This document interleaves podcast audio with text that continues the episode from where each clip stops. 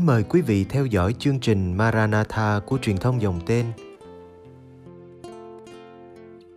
Chương trình hôm nay gồm có Đồng hành với người trẻ. Bây giờ kính mời quý vị cùng đón xem chương trình.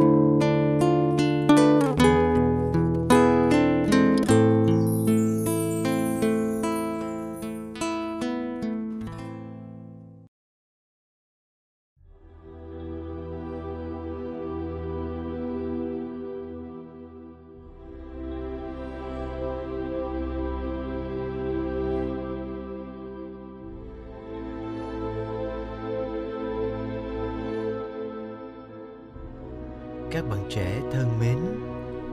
Cứ sự thường thì ai trong chúng ta cũng thích được nhận quà. Món quà thể hiện tình thương ta trao gửi cho nhau.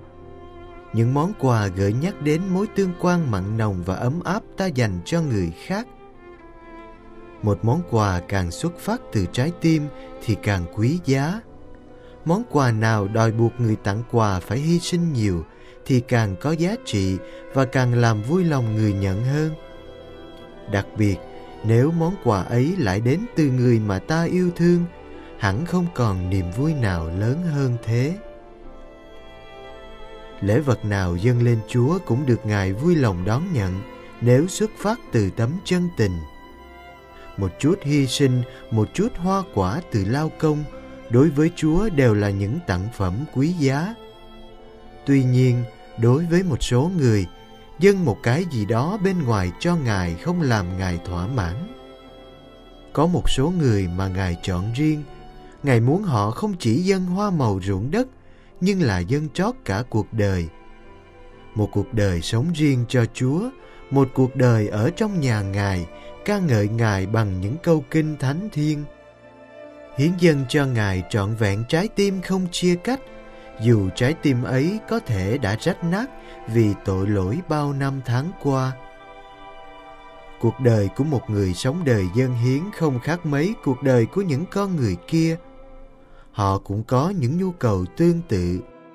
Họ cần ăn uống, cần được vui chơi, cần được yêu mến.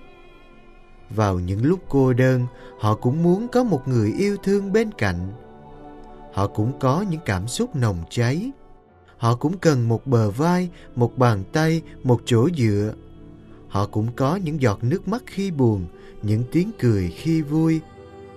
Họ cũng ước ao được làm mẹ, làm bố, được cuối tuần tay trong tay thông dong dạo mát bên bờ hồ. Họ cũng có những phút mơ mộng, thả hồn theo cánh diều lơ lửng giữa không trung. Họ cũng có những phút giây lầm lỗi, những phút yếu mềm, những khi phạm tội cuộc đời họ không phải lúc nào cũng trinh trắng như thiên thần, cũng hồn nhiên như con trẻ. Họ có khi không phải là những con người lỗi lạc, thông minh xuất chúng. Có khi họ chỉ là những con người bình thường, xuất thân trong một gia đình nghèo hèn, nơi một thôn quê hẻo lánh. Nhưng không hiểu cớ sao chúa lại muốn họ phải dâng chính cuộc sống của mình, trọn vẹn con người mình để phụng sự một mình thiên chúa để thực thi thánh ý của ngài có những tu sĩ đáp lại lời mời gọi của Chúa, hiến dâng trọn vẹn tuổi thanh xuân của mình. Mười năm, hai mươi năm hay bảy tám chục năm, cả một cuộc đời chỉ loay hoay trong những công việc tầm thường nhỏ bé. Có khi chỉ là canh cổng, nhặt rau, nấu nướng trong xó bếp. Chẳng một chút danh dự, chẳng mấy người biết đến, vậy mà khuôn mặt vẫn toát lên nét thánh thiện vui tươi. Có những người suốt bao nhiêu năm dài sống bên người cùi, người bệnh S, các bệnh nhân tâm thần, nhưng không một lời oán than hay kêu ca. Họ sinh ra và chết đi như cánh hoa dại nở ngoài đồng. Chẳng ai biết, chẳng ai hay, Nhưng bất cứ khi nào còn sống, họ còn cố sức vươn dậy, nở thật tươi, tỏa cho đời những hương thơm tuyệt mỹ. Những khi buồn phiền ập tới, họ âm thầm ngồi lặng lẽ nơi góc cuối nguyện đường, dưới chân cây thập giá. Có những nỗi khổ tâm trong lòng, chẳng biết phải bày tỏ cùng ai. Họ mang đến trước mặt Chúa cùng với những giọt nước mắt chứa chan. Nơi góc phòng, có thể họ đã khóc thật nhiều khi nỗi cô đơn của kiếp người chợt đến.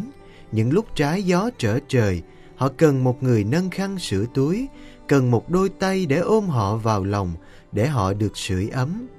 Nhưng câu trả lời dành cho họ chỉ là sự thinh lặng của vòng gai và giọt máu mà họ đang chiêm ngắm trên kia. Có thể lòng họ rất buồn, nhưng khi đối diện với anh chị em, họ vẫn phải cố gắng nở những nụ cười thật tươi, trao ban những ánh nhìn chiều mến. Có khi cây thập giá nặng quá, họ đã ngã gục biết bao lần, nhưng vì tình yêu dành cho Chúa và cho các linh hồn, họ gượng dậy, đứng lên và vác đi tiếp.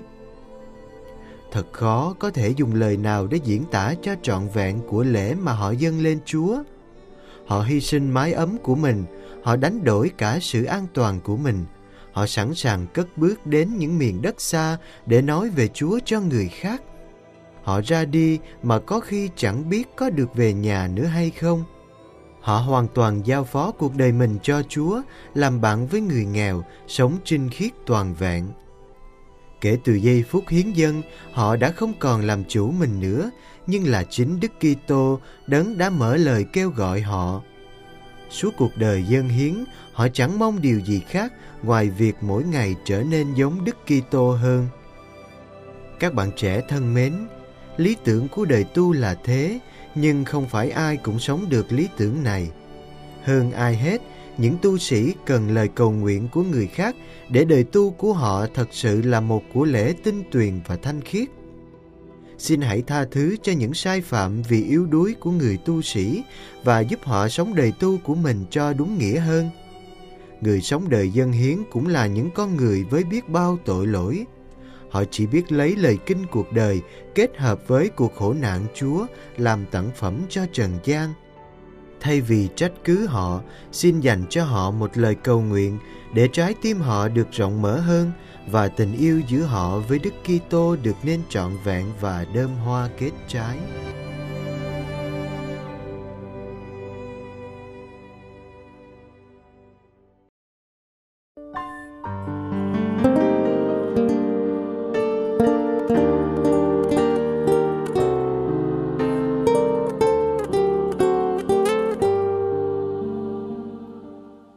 Cảm ơn quý vị đã theo dõi chương trình. Kính chúc quý vị một đêm an lành trong vòng tay yêu thương của Chúa Giêsu và mẹ Maria.